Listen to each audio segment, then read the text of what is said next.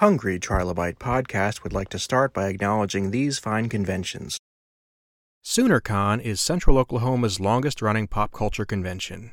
The next event is scheduled for June 24th through 26, 2002, in Norman, Oklahoma. However, they need your help to put on the next event. Please visit SoonerCon.com to find out how you can help make SoonerCon 30 a reality. The Hellmouth Convention. The Hellmouth Convention is a celebration of all pop culture, but specifically things like Buffy, Angel, Firefly, and Doctor Horrible. It is held in Los Angeles, California, and the next event is scheduled for June 3rd through 5th, 2022. Proceeds benefit the Los Angeles LGBT Center as well as the Ron Glass Memorial Scholarship Fund. For more information, go to thehellmouth.org.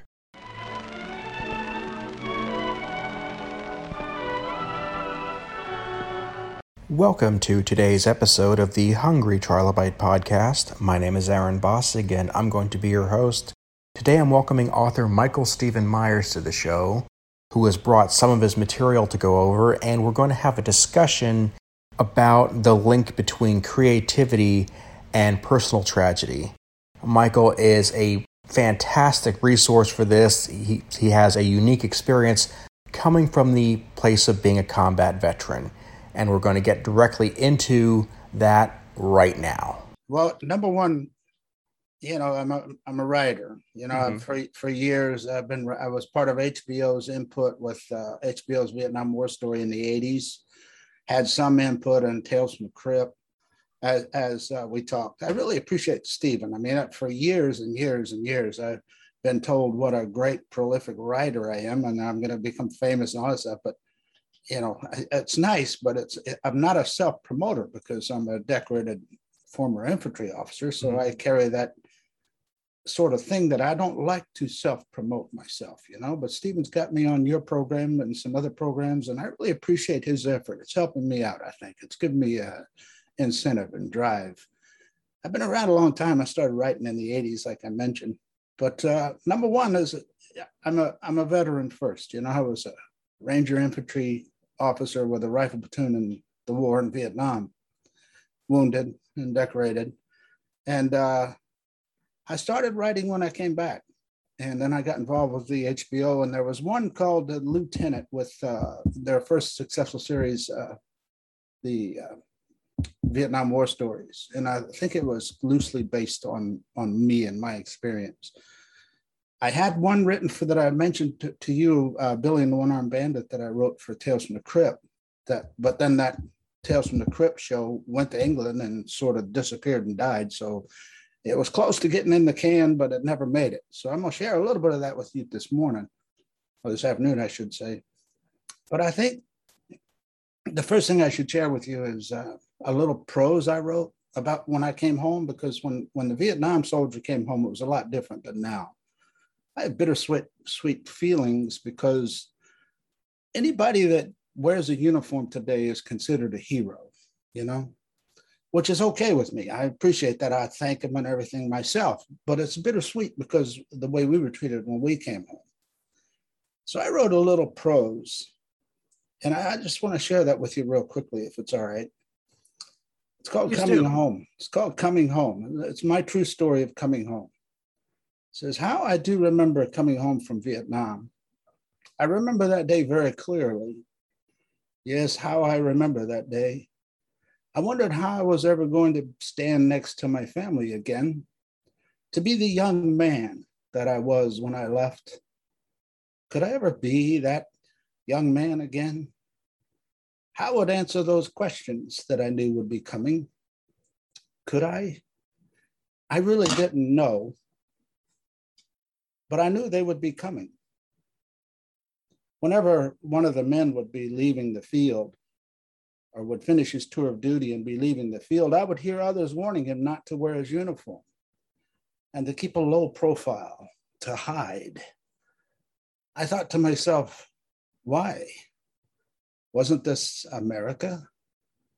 I remember that day, that day I came home. It was during a layover in San Francisco that I took a taxi across the Golden Gate to Sausalito.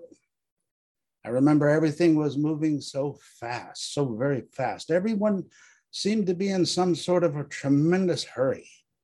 But to where? They were just living their lives.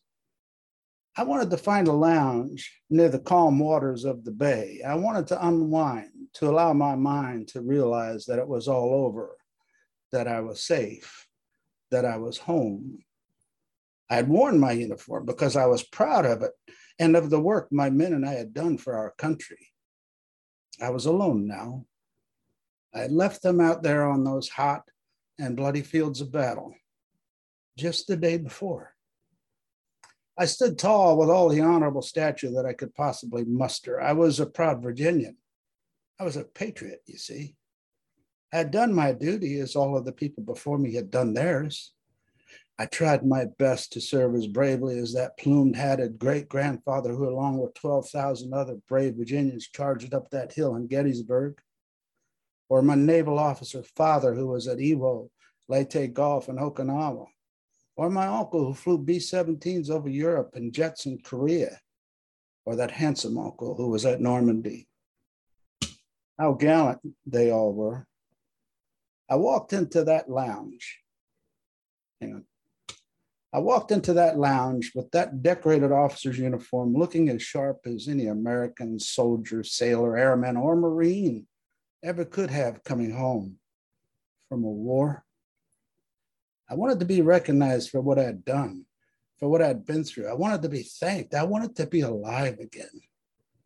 People were there in that lounge, happy people. They were drinking and talking and laughing they were laughing. They were just living their lives. I was just another young man like the many they'd seen before, just another soldier returning home from that unpopular war. Well, they were busy, you see. They were just too busy. I sat alone, my legs stretched out so my feet were resting on the coffee table in front of me. I sat there quietly for a while, sipping a red wine, watching the sailboats as they ever so gently floated by. I wanted to let go of the terrible visions in my head. I wanted to let go of the screams. I wanted to let go of the death, of the dying. I wanted to let go of the guilt of living. I wanted to let go of my troubled mind. I wanted to let go of me. I remember that day, that day I came home. As I proudly sat there in my glorious uniform, waiting for someone anyone, as I sat there watching those peaceful little boats and listening, listening to the laughter of those fine American people, I slowly began to realize something, something that I would never forget. I realized that not one of them, not a single one of them, even cared. They didn't even care. They just did not care. And that when I came home from the war at San Francisco, there, I remember the first thing I saw across the street was uh, hundreds of demonstrators holding signs, "Baby killer," uh, "Murderer," uh, "Spit at us," and stuff like that. And as a result of that, and you probably visited my webpage. That went on for years. I was in what I call my 10 year post Vietnam drift. And I went up in the mountains and lived in Blue Lake, the mountains of Blue Lake, California in the redwood forest, lived in a trail with just me and my dogs for a year. I used to have to brace myself when I would go into town because I had the fear that somebody would actually try and talk to me or ask me a question like that. You know, what was it like over there? That's a big question, but a PTSD veteran, which is where I'm at now, a PTSD veteran, if you think about it, a scar, when we wound ourselves, if we cut ourselves badly, it scars. And that scar is a sign of healing. You live with that scar. You were wounded, you have the scar to show you were wounded, and you live with it the rest of your life. That's the same thing as PTSD. And people need to understand that an emotional scarring from this traumatic events like a plane crash or a bad accident or somebody murdered, for any of that stuff and a, a, a, Vietnam veteran has it even worse because to see multiple times, like for instance, a statistic you're probably not familiar with. World War II, the combat infantryman, so infantryman soldier in World War II. Now there were some terrible battles. I, I give them that, but on the average, in four years, they saw about 44 days of actual fighting combat. The Vietnam soldier, infantry soldier, in one year saw over 200 days of actual fighting combat. So it was a bloody, bloody war. And then to come home to nothing. And then to see everybody now, such a, everybody's a hero for just getting close to uniform. It hurts me. So many years later now, we've got people saying, well, thank you for your service. Thank you. Yeah, that's nice. You know, that's nice. That means a lot. The words mean a lot, but it's awful late. You know, it's awful late. I don't think a combat infantryman or a combat marine, anybody that fought for our country, especially if they were hurt and blood for our country, should ever want for anything. They shouldn't be homeless. They should have home. They should have free health care. They should have transportation. They should have a home. They should have everything. They should have comfort. They should have comfort. And uh, when we brought uh, today, we see what's going on. We're bringing Afghan people over, which is fine. I, I love that. But back in my day, when we came home, we also had Vietnamese refugees. And when they came over, our government gave them, because they were fishermen, gave them $50,000 and a fishing boat in Texas. It was a port in Texas where they set them up so they could continue their life. But they've never done anything like that with, a, with their veterans. Now, when you're trained, like I was ranger trained and jungle trained by the special forces before I went to Vietnam, I was a great soldier. I was a track soldier. I was one of the best we had. And when I went to that war, I did my duty. And I lost men and we cost lives. And, you know, we fought a war like Americans are supposed to fight a war. But they never told us how to not fight the war anymore, how to come home and how to find ourselves. So it took me 10 years before I finally started healing. And it took a Marine named Jack Jones, Eureka, California, in the mid 80s. First time I walked into a Vietnam Veteran Outreach Center, which, by the way, my friend, I have a friend in Senator Max Cleland who started those. And but I went in and Jack Jones and I listened to a group for the first time. I didn't talk, I just listened to them because being a young officer, you know, there was kind of that alienation from the enlistment, even though I was three years enlisted before I became an officer. So I listened and I heard my story over and over. And then Jack and I went into his office and he asked me a few questions. He asked me questions like, what was it like over there? I mean, not what was like over there, but do you have trouble due to your experiences over there? Do you have trouble with attention span? Staying, uh, you know, I said, yeah. Do you have trouble with relationships? Yeah. Getting divorced. Uh, do you have trouble with stick to itiveness, sticking with a job? Do people bounce off you? And I said, yeah, yeah. And he said, well, look in the mirror. And I'm standing in front of a full length mirror.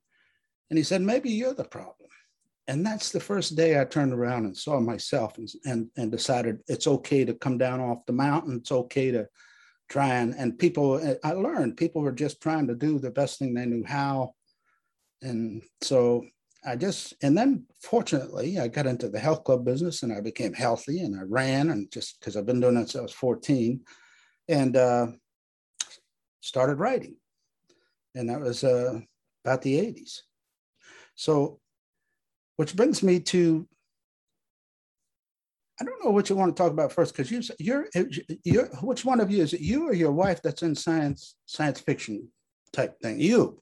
Part of this the reason for this show is that I love to explore creativity and science fiction and I, I was among the many things that I love to talk about is, is the history and the fact there's a, a pedigree of things like uh, you know Tolkien wrote The Lord of the Rings after serving in World War One, and Serling wrote Twilight Zone after serving in World War Two. And I mean, I love that, but I am not going to presume to sit there and try to steer this conversation when you're talking about so many things that are that have needed to be talked about for so long. Yeah, well, I appreciate that. I appreciate that. I uh the what I'm working on well, probably the proudest thing that I've ever done in my life at one time. I thought was the nucleus of who I was was Vietnam. Year and a half in a bloody, gutty, shoot 'em up, bang bang, try and stay alive, leading American soldiers. Proudest thing I ever did. Until I got back at Fort Benning and I was officer in charge of funeral detail. And then we're burying. When, when we were in combat, we saw sometimes three to five to 10 combat battles a month, you know? So then I'm doing that. And when I get to Fort Benning, and I'm kind of phasing out of the army and the war is still in me, I, uh, I, I was given the honor of being the officer in charge of funeral detail, sharp. I was the officer that handed the flag to the next of kin and saluted and said on behalf of the United States of America. And it was just, it was so gut wrenching. And then the guns and the and people always broke. I mean, that, that, that to me became even more of an honor than leading the soldiers was burying the soldiers. That even became so. It was bang bang, two of them, which led me to my writing. My writing was bleeding. I was venting. I had one psychiatrist say, "You're different than any other Vietnam veteran I've ever met. Yeah. Most of them run from it. And somehow you've turned and embraced it, and that too helped me start healing." And another one said the reason you exercise is to maintain battle readiness. The reason you act, I was an actor. I did plays, hundreds of plays and uh, commercials in California and Idaho. And he said, the reason you do that is get away from yourself. Well, when I started finding myself again, it was in writing. The very first thing I wrote was called Badges of Honor. And basically, what I'd done is some at one point during that healing phase, when I first started healing, I took six steno pads. He said, he said, do the catharsis of writing, write it down. So I took six of these steno pads, and I I just filled them. I just regurgitated everything I could think of. No format, nothing, just story after story, memory. And I all I, and I realized after six full steno pads, all I did was touch the surface. So I uh, threw them together. Then I was with the lady for 22 years in California, and I was away on stage, and I had a really rough year. 9 11, we watched 9 11 together, we watched these people jump into their deaths. And then I took my special dog, border collie sport with me to California because I had to be in plays, and we had a home in Idaho. So I left her in Idaho, took my special dog, went to California and had a place in the Redwoods. And I had three plays to do that year where I was an actor, had been uh, recruited to be in these plays. And my dog got sick that Christmas. So no 9-11 and then Christmas, my dog dies from cancer. And then I'm t- I used to check with Patty every day in, in uh, Idaho and, you know, talk to her. And then I couldn't get hold of her for a couple of days. And I called her mother and she said, are you sitting down? And I knew my life had changed. So bang, bang, bang. I lost we lost 9-11 i lost my dog and then i lost patty after 22 years. I dropped everything and came to virginia back home to virginia where i had family and started writing. And when i put that when i put all that together and i made that play i invited about 100 friends and it went really well. Good reception. So i broke it down into three one act plays. One was called a healing of war. And they're all post healing post stories uh, about war and warriors and dreams and and the first one I did, I entered into a play festival and it won the play festival. It got five or six awards in the play festival. The next year, it got seven more awards. And then it traveled to DC and Silver Spring, Maryland, and it went to Texas, Weatherford, part of the Vietnam War Museum down there at the Will Rogers Auditorium. So I had this play that was doing a lot of good for people. And I followed it up with with other plays like A Father's Legacy and Cameron Bay and uh, things like that, other plays that did really well. So it, brought me to now where I've got the two things. And one thing I wanted to share with you that you'd really, I think you'd really be interested in is, is this one Billy and the one armed bandit. I'll, and I'll end on I'll end on the soldier stuff, but I want to go over here to this this wonderful story I wrote called Billy and the One Armed Bandit. Now, it came from, here's a writer's mind. I was in Idaho and I went to Wells, Nevada to just little recreation, recreation, gamble a little bit, you know, just to kind of have fun by myself. And I walked into the casino and the first thing I see is this big billboard placard sandwich sign on the lobby there saying writing contest. I went, writing contest in a casino. And I thought, well, that's peculiar. And there's about three subjects. And the first one was, what would F. Scott Fitzgerald, Ernest Hemingway, and you be talking about if you were in one of our rooms? And I thought, well, that's really interesting. That, but then I thought, probably all the people that enter this contest will pick that one. The second one, the second category was so insignificant, I don't even remember what it was. But the third one was almost like small print, an afterthought, and said, What a slot machine would say if it could talk. And I went, Bingo, that's the one I want to write about. Because I too was a Rod Serling fan and, and stuff like that. And uh, so the, here's the mind. When the next thing that came to my mind was Ed Sullivan show introducing the Muppets. The very first time the Muppets had been on. Here's a baby grand piano, a black baby grand piano. Here's this little green frog singing a lullaby, Kermit. So he's singing this little lullaby, and then he finishes the lullaby, and this piano opens up into this big teeth, shark teeth eating monster, grabs hold of Kermit, eats him, and then burps. And I thought, wow, that's really funny. That was funny at the time. And I thought, well, you know, that's what's going to happen in my story. I'm going to have a demon eat the star. So that's number one. And then the next thing I thought of was the real event on the beach in Northern California when a rogue wave came over and sucked a little girl that was walking with her mother out to sea, and all she could do was watch her die. So, with that, that's where I got the idea from. And I'm going to share with you the opening scene to that. And then I included this is a clairvoyant girl. And I included, let me see if I have a synopsis. But anyway, I'll just read you a couple parts. But there's this clairvoyant girl who, ever since she was a teenager in high school, heard voices, a voice, a voice. And so she goes through some traumatic events as an older woman. And this is the first traumatic event she goes through. And then she goes through one more traumatic event that I'm going to share with you. And then she loses her mind. So, and then she walks into a casino. But we all know about the 9-11 jumpers. I mentioned this on the phone. We, we all know, we all watch them in horror. We watch these people, these innocent people, have to make these life and death decisions suddenly and fast. I mean, like your ending is here. This is it. You either jump or you burn. You know, air's out here, smoke's in here. The natural reaction for the human being is to get away from the danger. They jump. So God knows who they were. We don't know who they were. So in Billy, I introduce you to three of these people. And I'm going to share that with you in a second. But here's the opening. And this is written in a, screenplay format. So you have to kind of visualize it. Fade in. We're in the exterior.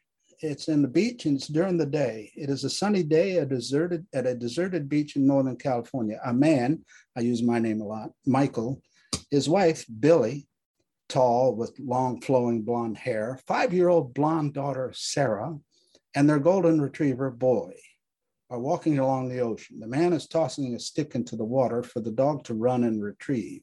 He does this a few times while the mother and daughter enjoy the surf on their feet. Michael says, Fetch, boy. He makes another toss and the dog runs after the stick. He picks it up, quickly returns for the next toss. He drops the stick at the man's feet, tail wagging. Billy says, Why don't you give him a rest? The water looks too rough and he looks exhausted. Michael looks downward at Boy's face. You need a rest, boy? The dog looks up at Michael, anticipating the next toss. Sarah is looking for shells and has moved closer to the water. Billy, don't go too close to the water, Sarah. Sarah pulls back from the water's edge. Sarah, okay, mommy. The family continues their afternoon stroll along the ocean when suddenly Boy takes off at a full run until he is almost out of sight. Michael, now what the hell? Boy, come back here. Boy, he pauses and waits a minute, squinting to see what the dog has found. Then he hollers again, Boy, come back here, boy. Um, Billy also squints to see. Sarah runs forward. Billy, what is that? Michael, I'm not sure. It looks like seaweed or something. Fade out. Then the next scene is at the dead seal. They're all looking downward, and the camera pans to a dead seal entangled in a fishing net. Sarah, what is it, mommy? It's a seal, honey. What happened to it? It looks like it got caught in a fishing net, sweetheart, said Michael. Sarah kneels and looks closely. Is it dead? Billy, yes, honey, I'm afraid it has gone to heaven. Sarah is crying for the seal. Billy comforts her. Boy licks her face.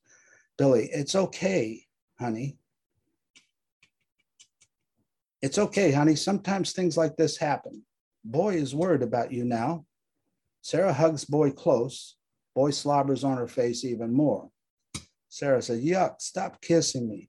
Boy continues licking her face until everyone smiles. Michael says, You guys go ahead and I'll catch up. I want to bury the little guy. Billy, okay, honey, let's go ahead and let daddy take care of her. Billy and Sarah begin walking away. Sarah, did she really go to heaven, mommy? Billy, yes, honey, she went to heaven, so she will be okay now. Fade out. Now we're at the grave. Michael is putting shells around the shallow, sandy grave and then stands and taps his closed fist to his chest. Michael, okay, little guy, at least the seagulls won't eat you now. He runs, rejoining his family, and they continue their walk. Sarah, I wonder if the seal's family will miss her. Michael says, if I can stop going down so far. Michael says, I'm sure of it, sweetie. Billy, I think maybe we should start heading back now. I'm tired and Sarah needs to take a nap. Sarah snatches her hand away from Billy and does a little fit. No, I don't, mommy. I don't want to take a nap. Billy, I know, honey bun, but I'm tired. Sarah, can we go into the water again? Sarah runs a few feet toward the water, but turns to see if she has approval before going further. Billy, just our feet, okay? Sarah, okay, mommy. Boy has found another stick and brings it to Michael, placing it at his feet. Boy looks up at Michael, wagging his tail. Michael, another toss, is it then? Michael reaches down and picks up the stick. Boy starts jumping around with excitement and anticipation. Michael throws the stick just a bit further into the water than he intended a crab has momentarily caught Boy's attention, so he doesn't take off after the stick. Seeing this, Sarah starts to go after the stick. When Boy sees Sarah running, he charges after her. Sarah, I'll get it, Daddy. Billy hollers, Sarah, no. Billy is alarmed, but it is too late as Sarah has already reached the stick. Fade out.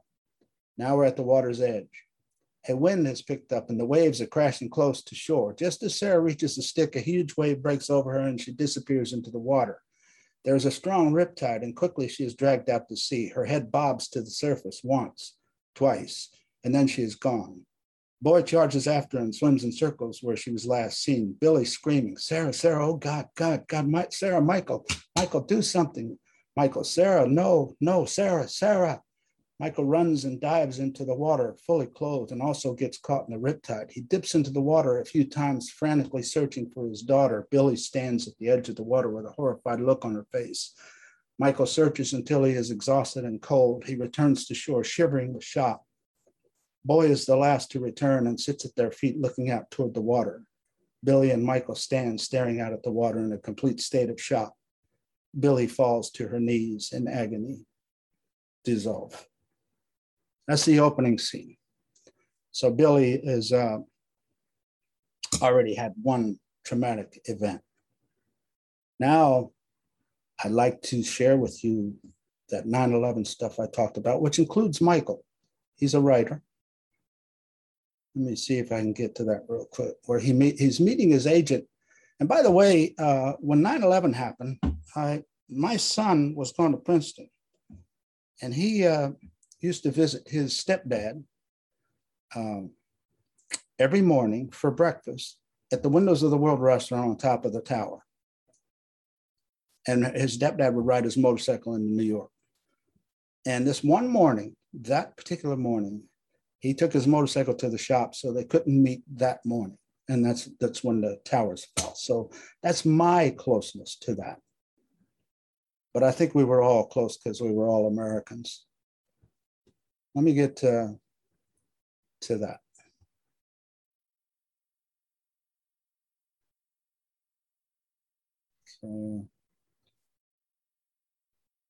Michael is also on the highway. He's on his brand new Harley Davidson roaring toward the city of New York. Camera pans to see Michael crossing the Brooklyn Bridge going into Manhattan. Camera pans more and we see the World Trade Center standing majestically above the city. Michael stops and pulls into the World Trade Center. Michael enters the vast lobby and walks to the elevator banks. The lobby is full of people coming and going. He pushes 106 for the windows on the World restaurant. He gets into the elevator with three other people. The elevator door closes. Michael walks to the reception desk. There is a couple waiting to be seated. The host seats them and then returns to greet Michael. Welcome to the windows of the world, sir. Thank you. May I leave my helmet here?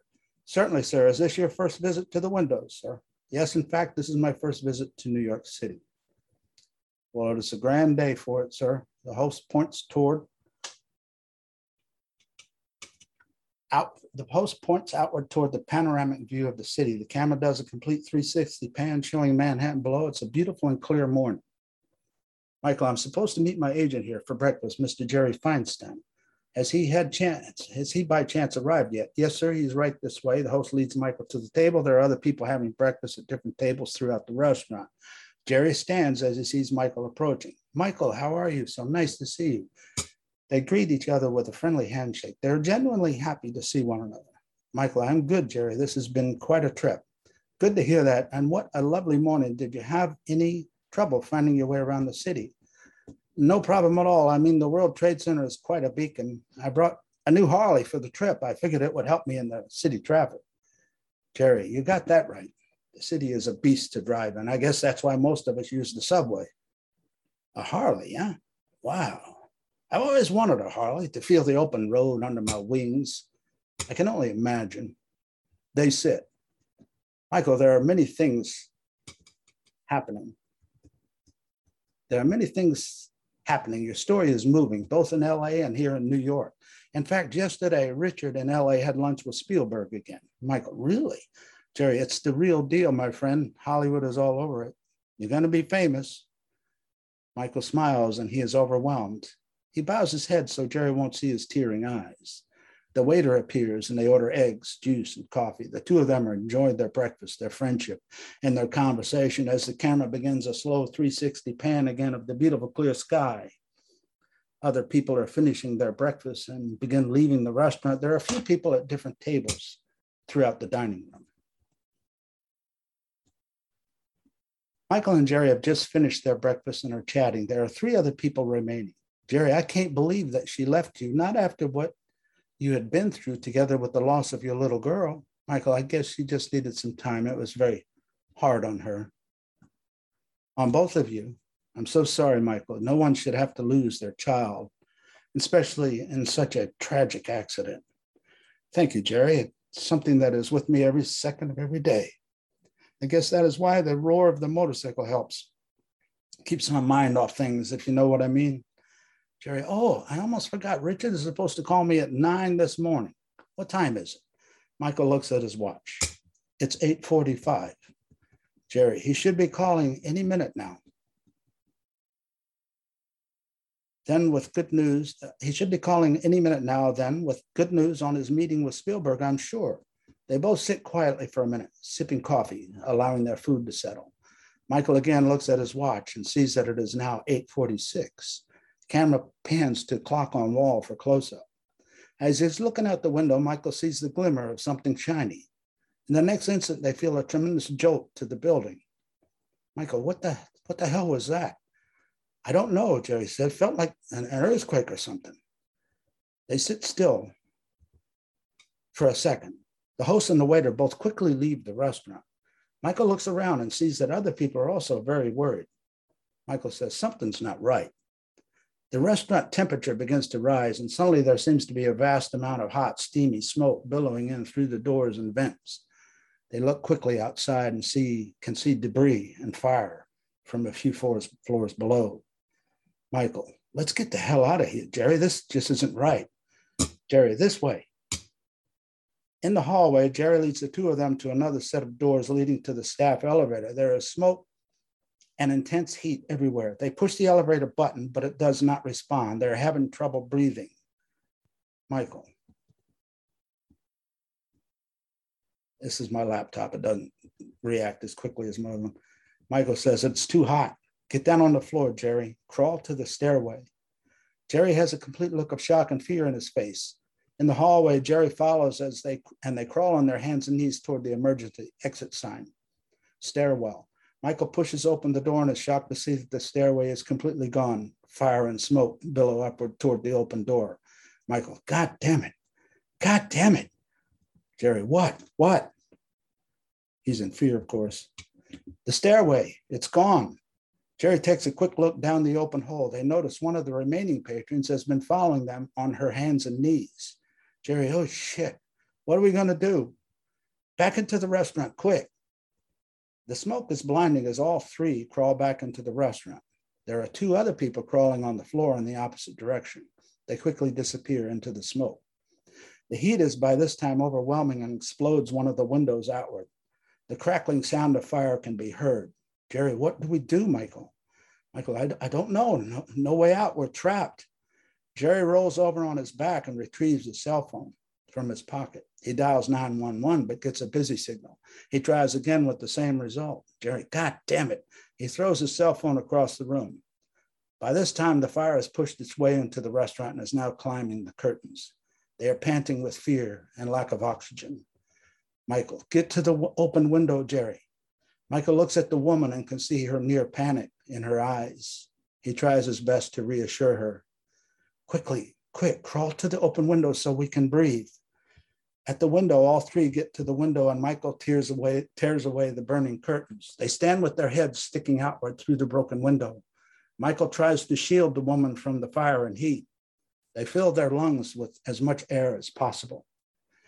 They look below and can see only fire, debris, and smoke. Jerry, are we going to die, Michael? I, I don't want to die. I don't want to die. They continue hanging out the opening as the fire reaches them. They are burning. There is nothing but smoke and fire pushing them. The smoke forcibly charges past them and out the open window. They are unable to breathe. The noise of the fire is deafening, so they shout to hear one another. The woman begins a slow and agonizing scream in agony. Smoke and occasional flames can be seen pushing past the three of them as they hang onto the window. Michael looks at the woman. What is your name? Woman, Patricia. I am Michael. Patricia, and this is Jerry. Patricia nods her head and is too frightened to utter a response. Patricia says, Are we going to die? Michael, we have one of two choices here. I think we're too high for anyone to get to us. It looks like we either stay and get burned alive or we jump. Patricia starts her low growling, but this time holds back the scream. She's crying. I have children. Michael hugs her close as Jerry joins in. The smoke and fire once again reminds them that they do not have much time. Michael says, I will hold your hand if you like. Patricia, would you please? Michael clasps Patricia's hand with his own. He looks toward Jerry, who is now so frightened he is frozen in place, hanging tightly to the side of the building. Jerry, you're crazy. I don't want to die. I don't either, but we have no choice. This is it, my friend. This is it. The flames are rushing out over their heads. Michael is standing in the middle and looks toward Patricia and then toward Jerry. Michael then, then looks at Jerry and grabs his hand. Jerry looks at Michael and nods. Michael, are you ready? Both nod and they jump. Jerry's grip breaks loose and he falls uncontrollably. Michael and Patricia almost glide in a free fall on their backs. Their hands are still clasped together. Their, clasp, their grasp breaks as they slowly drift alongside one another. As Michael glides in the still air, he has a flashback of that day on the beach and sees Sarah's smiling face as he falls. He hears her calling out to him, Daddy, I love you, Daddy. Fade out. So that's the two the two events that makes Billy go over the edge. And then she, and I'm not going to go through the rest of the story, but then she meets uh, the demon in the in the casino, and it it's very visceral and very scary, it, and it got a lot of response on the internet, and it almost made it into the can in um, Tales of the Crypt. I rewrote it. A, I still owned it, so I rewrote it a little bit and added the jumper scenes, the jumper stuff, which I thought was really important after 9/11 because we all, you know, we don't. Nobody knows who they are. So here, here's three people. You know, here's what happened to three people. So I think everybody can appreciate it and and see it in their imagination. So if we could get that on on the right, if we can get the right people, for instance, to read that that are connected with the new Twilight Zone or whatever they you know where it would really do well? No, maybe, maybe not. I was thinking HBO's Room 401. But I think that's for a soldier's final act, which is my last thing I want to share with you, and not as much. But a soldier's final act, let me give you the synopsis. This is where I'm at today. Like I was talking about my two proudest moments. Well, I've discovered another one through my healing. I remember at one time when I was in the Redwoods, as I mentioned, acting when Patty died, my dog died. I had a get together once. and I invited all my actor friends and my veteran friends. And I lived in this area in Northern California twice in my life. I lived there once before, 10 years before. Beautiful park called Trinidad, California, overlooking the ocean. Just amazing in the Redwoods. And uh, I had this to get together. And this one gentleman, veteran, cornered me in the kitchen. He said, Michael, he said, I, I want you to know that you said something to me 10 years ago that changed my life. And I said, Really? What, what was that? He said, Well, I don't want to get into it. I just want you to know that you changed my life. Things like that inspired me that I, I realized that I could help people with my writing. And then when I, I, I was in the audience in DC when they did my play, A Healing of War. And it was a, a, different crew and a feminine director, and it was it got a carryover because it did so well. And I remember I was in the audience and they introduced me. And after the play, a young Marine came to me, and uh, probably an Iraqi Marine veteran came to me, and he said, "You were there, weren't you?"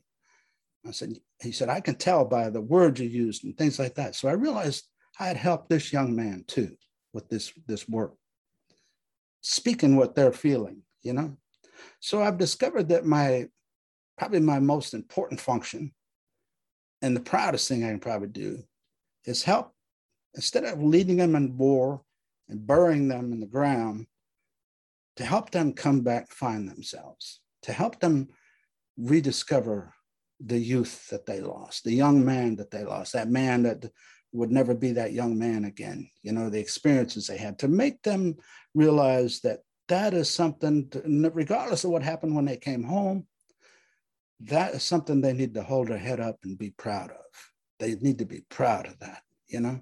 So the, my writing now helps them to find their way home, back to themselves. And I always, every veteran I meet, I thank them and I tell them to hold that head up. You know, stop walking around with your head down, you know, like I did.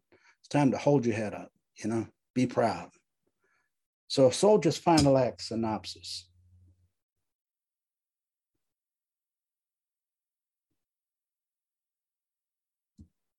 A soldier's final act of kindness was the original word and uh, title, and then it became a soldier's uh, final act of redemption, and then I cut it down to a soldier's final act.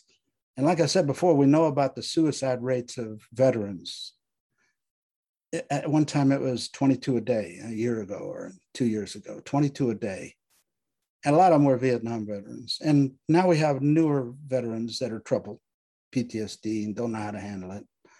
But the synopsis of my story in the past year, 22 veterans a day ended their own lives. Suicide has been the second highest reason for adolescent deaths. This is the one that would be perfect for HBO's Room 401. Are you familiar with that? Where they do this motel room and they have all these different stories that uh, kind of science fiction stuff stories that uh, happen in this one room. I know of this show. I haven't had much of a chance to get into it. Oh, you should you should dig into that. I think you'd really like that. You're probably right. Our story begins with a troubled veteran in a hotel room. He's seeking help from the VA and is distraught and at his end. He's carrying ghosts that will not let him be at peace. He ends up taking his own life. We then find a family of three who are in the same room having difficulties of their own. The girl is 16 and goth, G O T H. They are staying at the hotel due to their son who has been injured in a football accident. The father has never approved of his young daughter's lifestyle or choices while praising his son. The mother tends to side with the father, which leads to arguments between the three of them. The father, disgusted, eventually leaves the room. The mother soon follows, but has taken a pill from her purse. The daughter, Noticing the pills, is about to take her own life when the spirit of the veteran reappears. The girl is clairvoyant and senses the spirit close. The spirit sees her and what she is about to do. The dialogue between the two convinces the younger girl that suicide is not the answer, which leads to the reconciliation for the family. And saving the young girl, the veteran has redeemed himself and is transported into a bright light. That's a short synopsis. I have one other uh, thing about that. Uh, where is it? Word, a synopsis. Hang on. I hate laptops. Okay, cover letter for a soldier. Cover letter for a soldier's final act. Cover letter. Every story told in the script is a true story on my own, very own experience. This includes the ghosts that are always with me. The stories happen just as they are written, including the mentioned music. If you're familiar with the HBO's Room 104, this would be a perfect story for them as everything happens in one hotel room. Black Mirror would be another potential. Are you familiar with Black Mirror? Yes. Yeah, that's a good one. This one hit home and was completed just last year. With COVID, I've had to put everything on a back burner, but this one is ready and has extreme potential to, to be a great healing story for many. So I speak of ghosts. Okay. So that's so this one is the one I want to promote now. This is the one that needs to get out there, a soldier's final act, because it is so prevalent, so timely, so real. Um, I, I want to throw in that we just recently lost a great American, uh, great patriot. It was just two months ago, June 6th on D Day, just by chance, that I had breakfast with Joseph L. Galloway and his wife Gracie and their little dog, his therapy dog, in Norfolk, Virginia. We had breakfast and talked, and it was a great, great meeting this man. And we I even invited him into my upcoming wedding, which I'm finally going to do in October. But he died a couple of three days ago, so I just think we lost a great American and a great patriot in Joe Galloway. He was the author of A Soldier's Final Act. I mean, uh, I'm sorry, he was the author of We Were Soldiers Once and Young, and which was later made into a movie. They took half the story, uh, LZ X-Ray, and and made a movie out of it. We were soldiers with Mel Gibson. Good, good movie, good story. But when talking to Joe, he was really there, and he also had PTSD, which I really related to because he saved the guy, pulled a guy out of harm's way. He was talking talking to me about it over breakfast, and then he said he died three days later from a friendly napalm strike, accidental napalm strike, which happened in war and he started crying. And I, I knew right then that he suffered PTSD as well. And he was a he was a hero, and he wasn't even a soldier. He was a reporter, and he got the Bronze Star for pulling Jimmy Nakayama out of that uh, fight, who later died. So, and then his wife Gracie said, asked me, he said, "You were a lieutenant," and I said, "Yes," and she said, "And you're still alive?" So it's it, it's the, the attrition rate for a lieutenant was very high. We were warned all the time when we were becoming officers that you're just going to die. You know, life expectancy of a lieutenant under fire is 10 seconds candidate and stuff like that. I think I was one of 126 officers, and nine of us came back. I was there 68 and 69, the bloodiest years, the northernmost part. And we were all wounded. So it was quite a quite an experience. But this story brings brings people home. And what I'm going to do real quickly is just share a little bit of that with you so you can feel feel feel the ghosts. This first act is like a one one one man play. But I'll just share it's only a, it's a three act play. And it begins with is there any other hypothesis or explanation for an act of kindness? Act one is the soldier, act two, the girl, act three, the redemption. Setting is a hotel room. Act one, the soldier. Now, these are all my true, true uh, memories. This is what I sleep with and what I carry with me every day. Soldier enters, he's carrying, I've got this beautiful music with it too, but soldier enters, he's carrying an Army's officer's dress uniform jacket. He's already wearing the dress uniform slacks that have a gold stripe down the sides of the legs. He lays the uniform jacket along with a small satchel on the bed. He then pulls his cell phone out of his pocket and dials a number. He then tries to be patient as he responds to a series of phone bank messages. With disdain, he presses a single number on his phone's keypad in response to each message. He lays the phone beside him on the bed. He stands and faces the audience as he grieves. And this is one of my favorite openings, really, of all the plays I've done. Well, he's talking to the audience. Well, here I am at the crossroad. I used to think that life was this long drive, a journey, if you will, a journey to a destination or an objective, as we were taught in the Army. The object, objective was to get to the end, to complete the task, or in this case, to complete the journey. I compare it to driving, which, by the way, I always enjoyed a, a, nice car and a nice long drive. Sometimes I would drive for days, and there were a few times when I would just start driving and end up going from one coast to the other, completely crossing our beautiful country. It was like in front of me was this long and winding road to be traveled. And when I would look in the rearview mirror, there was also this long and winding road of where I'd been before. But ahead, I started seeing an off ramp that was slowly coming into view. You know, life for me has always been one of travel to keep moving forward. Looking, looking back is only sadness of things that have gone by. Really, the only thing that has kept me alive to this point has been living life in a forward motion, one day at a time. And now I'm here. And here, I guess, is where I'm supposed to be. The logic may seem illogical to most, and it has been said that when a soldier finds his way to this point, that he or she is con- confused in their illogical assumptions. But to me, it's the only logical answer. It's perfectly clear now. An end to my journey. My father always said that officers don't have problems, that officers handle their own problems.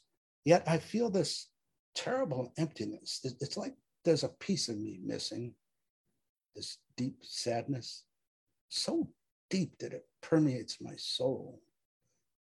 You know, it took me forever to even admit that I had a problem. It was in the early to mid 80s when a wonderful veteran outreach counselor stood me in front of a full length mirror and asked me a couple of things. Things like, Am I having trouble keeping focused? Am I having trouble keeping a job? Am I having trouble relationships? And finally, do you have trouble relating to society? Yes. And then he said, Look in the mirror. What do you see? I see me. Well, then maybe you're the problem. That was the day I first began healing. Jack Jones was his name, a Marine that had been wounded in the war. It was the beginning of the end of my 10 year post war drifting, a drifting that carried me into the mountains of Blue Lake, California. I lived there in a trailer along the old logging roads for a year isolated from people, just me and my dogs. But the ghosts were there.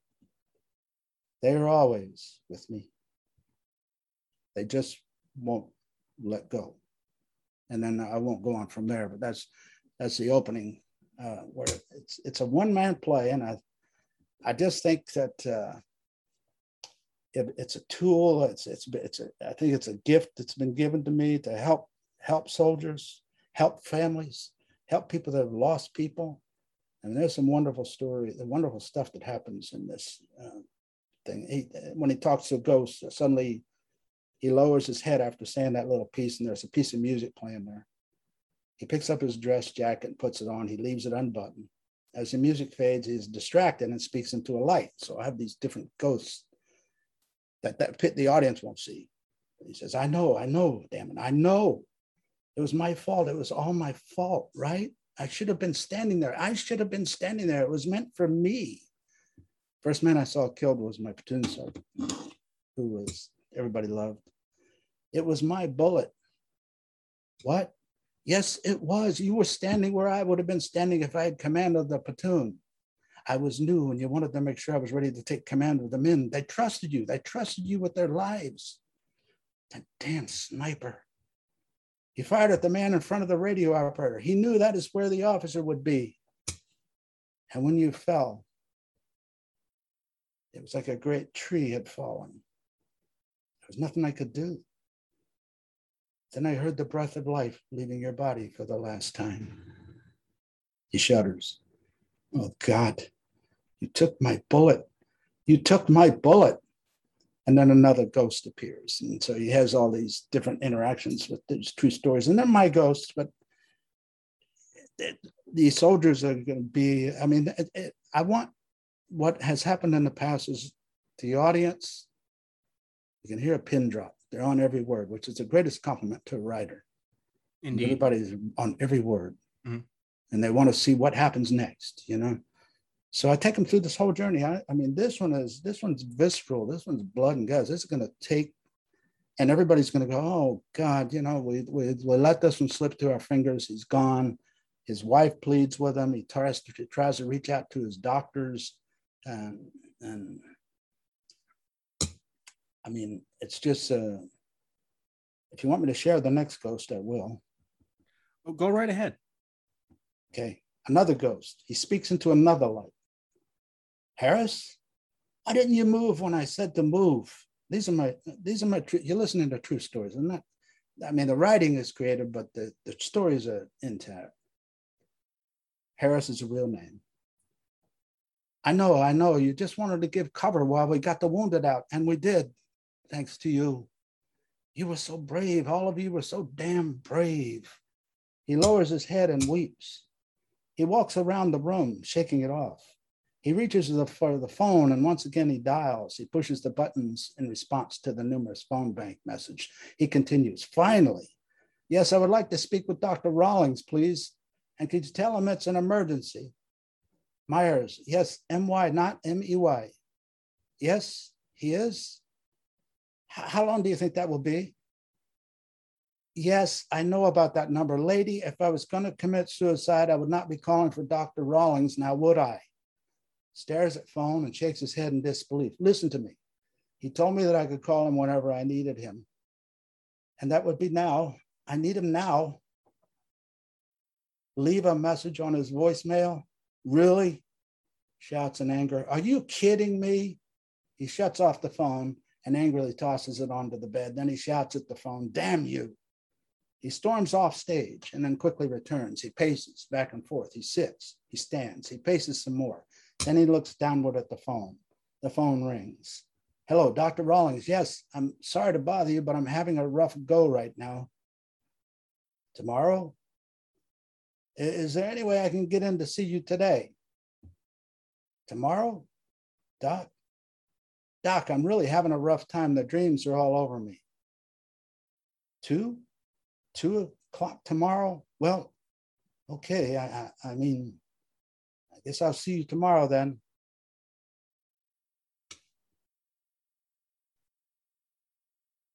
Huh? What was that? Yeah, yeah, okay then. Tomorrow, right. Tosses phone back onto the bed, sits on bed and cradles his head between his palms. Tomorrow, my ass. Damn it. God damn it. Stands and paces, exits, crashing sounds, enters, fucking VA, shitty bottom of the barrel service, and fucking clerks with bad attitudes. Another light and another ghost. Steve O'Hara? I'm so sorry, Steve. I remember you and Roger were laughing so hard just the night before. Your heads were tilted back in hysterical laughter, laughing so hard that it made me laugh with you. He laughs. I remember asking what was so funny, but the two of you just kept laughing with nothing, sir nothing LT. Whenever you men called me LT, it always made me feel like I was a part of you, like your big brother and not just your platoon leader. That is the image I try to carry with me, Steve. That wonder, wonderful image of the two of you laughing. But that is not the image that haunts me, the image that keeps jumping into my dreams. Is that Roger with you? He looks over Steve's shoulder. Roger, you were just a kid, Roger, not quite 18 yet. It was my fault. I sent you. I watched the two of you disappear into that tree line. And then after a couple of minutes, I listened to that goddamn AK. You were just trying to get to Steve and pull him out of there after he'd gone down. We found you where you fell. Your head was laying across Steve's chest. It was my fault. Don't you understand? I was the lieutenant. I was supposed to bring you home. Don't you understand? Don't you understand? He pleads to the audience. Doesn't anyone understand? It was my fault. It was my fault. He's distracted by another light. Menconi, you really made me angry, William. You insisted on getting a rifle platoon, didn't you? I told you we needed you with your weapons platoon, but you insisted. He sits on the edge of the bed. You had to get your goddamn rifle platoon, didn't you? And look where it got you caught between two enemy bunkers trying to save one of your soldiers. They could only watch as you were riddled with automatic weapons. He lowers his head and weeps. Damn it, man. If you'd only listened to me, if you'd only just listened to me. He gathers himself, himself and sees the cell phone next to him. He, he, something, hang on. He picks it up and dials. Come on, Veronica. Come on, answer. Answer, please answer. He shuts the phone off and holds it in his lap for a few seconds. Then he redials. He paces as he leaves a message. Veronica, if you get this message, he weeps. Listen, I want you to know I'm sorry. I'm so sorry for any of the pain I may have caused you. And I want to know that I loved you so very much, but I was just a stupid, mixed up soldier. I do hope you understand that I just can't live with the guilt any longer. Why am I here? Why did I survive when so many of my men didn't? While holding the phone in his hand, he looks up upward to God and calmly asks, Why, God? Why me? He continues pacing, sits down on bed, stands again, and continues pacing. Once again, he addresses God. Why am I the one still alive? Jose Feliciano's Light My Fire comes up playing in the background. Another ghostly light. He listens to the music for a minute and sees another ghostly light. Captain? I don't even remember your name, sir. I do remember you always asking me for all sorts of different weapons, though, even a pearl handled 38 caliber pistol. I thought you were trying to be some sort of a cowboy. You said, as the artillery forward observer, you would be flying over enemy territory and that you just wanted to be prepared. Then I was told that you'd been shot down. The last thing anyone heard on the radio was small arms fire. I hope you gave them hell, sir.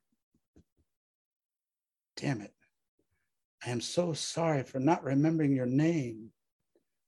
I do remember you said you had just been married to your beautiful new French wife. I remember how much you loved her and how much she loved this song. Now, when I hear this song, I'm always reminded of you and your lovely wife. If only I'd gotten your name, I could find her and tell her how much you loved her. How much you loved her. The music fades. He returns his phone, attention to the phone. This is all just the first step. And dials we hear his therapist from off stage. Therapist, hello. Soldier Lorraine, this is Michael. Therapist, Michael, it's been a while since our last appointment. How are you doing? He hesitates. I guess I'm not doing very well. Oh, what's wrong? She's distracted by someone. Hang, hang on, Michael, just a second. Okay, I'll be right back. Waits for a minute until she returns. She's aggravated. Sorry about that. Michael, she says, Are you there? Michael? Soldier, yes, I'm here. I'm sorry for calling, but I guess I just needed to talk to someone. Therapist, would you like to make an appointment? Let, let me see. I'm on vacation until after the holidays, but I have a one o'clock appointment available on the 16th. Does that work for you? The 16th? Yes, that is the earliest. If I miss my vacation, I will lose my days. Silence. I can schedule you for then, but if you need to see someone sooner, you can call Dr. Rollins, soldier. Thank you. I've done that. Oh, you have? Good. I'll put you down for the 16th then. Michael? And he says, I want to thank you. I really want to thank you for all you've done for me, therapist. You're very welcome, Michael. I just wish we could do more for you. I will see you in a couple of weeks then. Seriously, thank you, Lorraine, for all you've done for me. And we want to thank you, Michael, for what you've done for us. He stares at the phone and then redials. Ronnie's voice can be heard from off stage as she answers. Michael, it's me. Ronnie, Ronnie says, honey, where are you? I've been very worried. Where are you, Michael? Soldier, I did the best I could, didn't I? Was I a good man, Ronnie? Was I a good father? Ronnie, what do you mean was? You're a very good man, baby. You're an excellent father. Are you having the dreams again, Michael? He pauses, lowers his head, and wipes his eyes. Michael, Michael, are you there, Michael? She screams, Michael! Yes, it's the dreams again. I lost so many people, it's just not right. Ronnie says, You were a kid, Michael. All of you were just kids. You were only 22. It's a shame what happened to you, to all of you. Soldier, but a leader is not supposed to be alive when his men are not. I just cannot get over it. And I walk with the ghosts, ghosts who will never let go of me. Is KK there? No, honey. She's having a pajama party at my sister's house tonight. Oh, I wanted to say goodbye. What do you what do you mean goodbye? Michael, what do you mean goodbye? Soldier, the insurance will be enough for you and little Katie. Please take care of her and make sure she knows just how much her daddy loved her. Michael, Michael, don't do this to us. We need you, Michael. He breaks again. I'm sorry, Ronnie. Please find true happiness. Ronnie, Michael, no, Michael, no, please, baby, don't do this. Please, baby, please don't leave us, she screams. Michael, Michael. He kisses the phone and then gently places the phone beside him. He stares at it and sits for a long minute, completely distraught. He weeps as he reaches into his satchel and retrieves a handgun. He paces in anxiousness. He buttons his jacket and straightens the lapels. He stands tall with gun in left hand at his side. He salutes the audience and then walks off stage. In a couple of seconds, a gunshot. Ronnie can be heard screaming his name Michael, Michael. That's the first act. That's it. That's about it. I can't. I can't keep reading. I mean, I, but that's that. You can see the intensity and the and the suicide. I mean, we know about suicide, but here's one. And here's the truth, and here's true stories, and here's true desperation and the battles that we go through with the VA and getting help and and it's it seems to always be a struggle because nobody ever told us how to put it to rest and find our way back. So I'm hoping that this play, because his spirit comes back, and the act two is an intense act between family and he comes back in the spirit form, which is amazing because he doesn't know what, where he's at or what he's doing. He kind of remembers what he did. And then it, through the process of talking to her, he remembers that what he did. And it comes to a reaction. He left his daughter and his wife. And he helps her to realize that people love her, that she's not thinking about the people that love her. She's only thinking about the people she loves, which is important. I mean, we have to have love for people, right? But what is overlooked is that when we take that final act like that, especially veterans, you do that, you're cutting that golden cord that other people depend on too. You know, that's a lifeline of love between you and other people. And even though you feel unloved, you're still taking their lives in your hand when you're in your own, you know? That's absolutely right. And that's something that people who commit suicide always lose sight of in the long run. Right. I've got two questions for you right here. Okay. One is you've set up several fantastic examples of your work, and I'm sure anybody who's listened to this point wants to follow what you're doing. So, the first thing I'm going to ask is where can people keep tabs on what you're writing, what you're putting out there, and really anything that you might have in the future that you're looking to do? Well, because of COVID, I've been at a standstill like everybody else, but I think I think probably to see what I'm doing, probably uh, my webpage, uh, which is W. Uh, you call me Mike Myers, of course, but my webpage is www.michael S T E P H E N M Y E R S dot com. And that'll take you to my webpage. And my email is on my webpage, and anybody can feel free to write me. Uh, I'm, I'm, I'm looking for opportunities to, to get it out there. I, I think everybody will realize that the, the work itself is visceral, gutsy, and very pertinent, timely. And we got a lot of veterans that need need help, and a lot of families. And I just, uh, I think maybe just my webpage. I have nothing going on right now, as far as production because of COVID. So we're just opening up the door, you know. Sure, but you're you have completed works. You're working on more stuff, and that's what brings me to my next question, okay. because I'm listening to you here, and I'm I'm hearing a guy who can not only put together a good story with some real teeth to it and truth in both the uh, the actual real person history as well as you know a, any sci-fi fantasy you want to wrap around it. Have you ever considered making a podcast? Uh, no, I never have. Tell you. Okay, because I'm I'm hearing you read your own work, and there's definitely a draw to listening to this in your own words. And I'm betting that you could find people who would want to talk about this who have a similar background but don't have the outlet that you have. It's, it's a suggestion I'm making to you.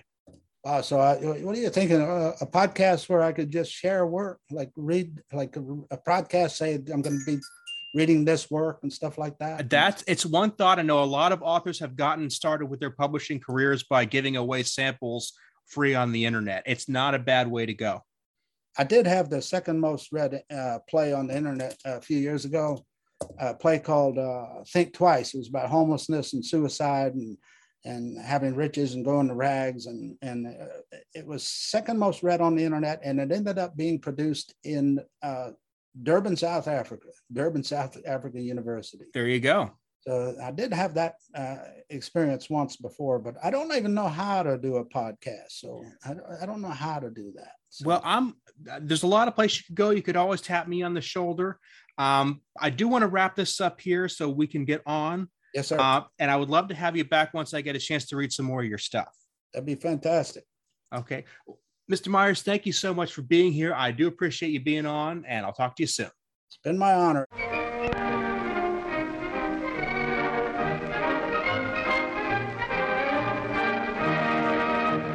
I would like to thank Michael for being my guest today, and I would like to thank you for listening.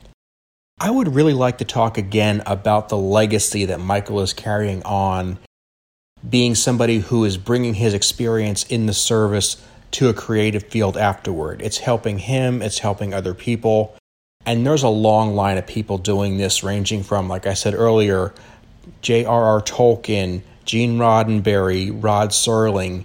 These were all people who used their experience in the service to bring creativity to the world after and tell great stories about the human condition, stories that needed to be told that really nobody else was in the position to tell. So if you have insight into a person like that, whether that be somebody that you know personally, whether if you are that person, or it's somebody who's passed on whose work that I should be aware of, please reach out to me at bossigpodcast at yahoo.com or follow my Twitter at Aaron Bossig. My DMs are always open. Don't forget you could subscribe to this show on Apple Podcasts, Google Podcasts, SoundCloud, Stitcher, Spotify, YouTube, and we are syndicated on Realm of the Mist, a fantastic podcast network. Thanks so much, and we'll see you next time.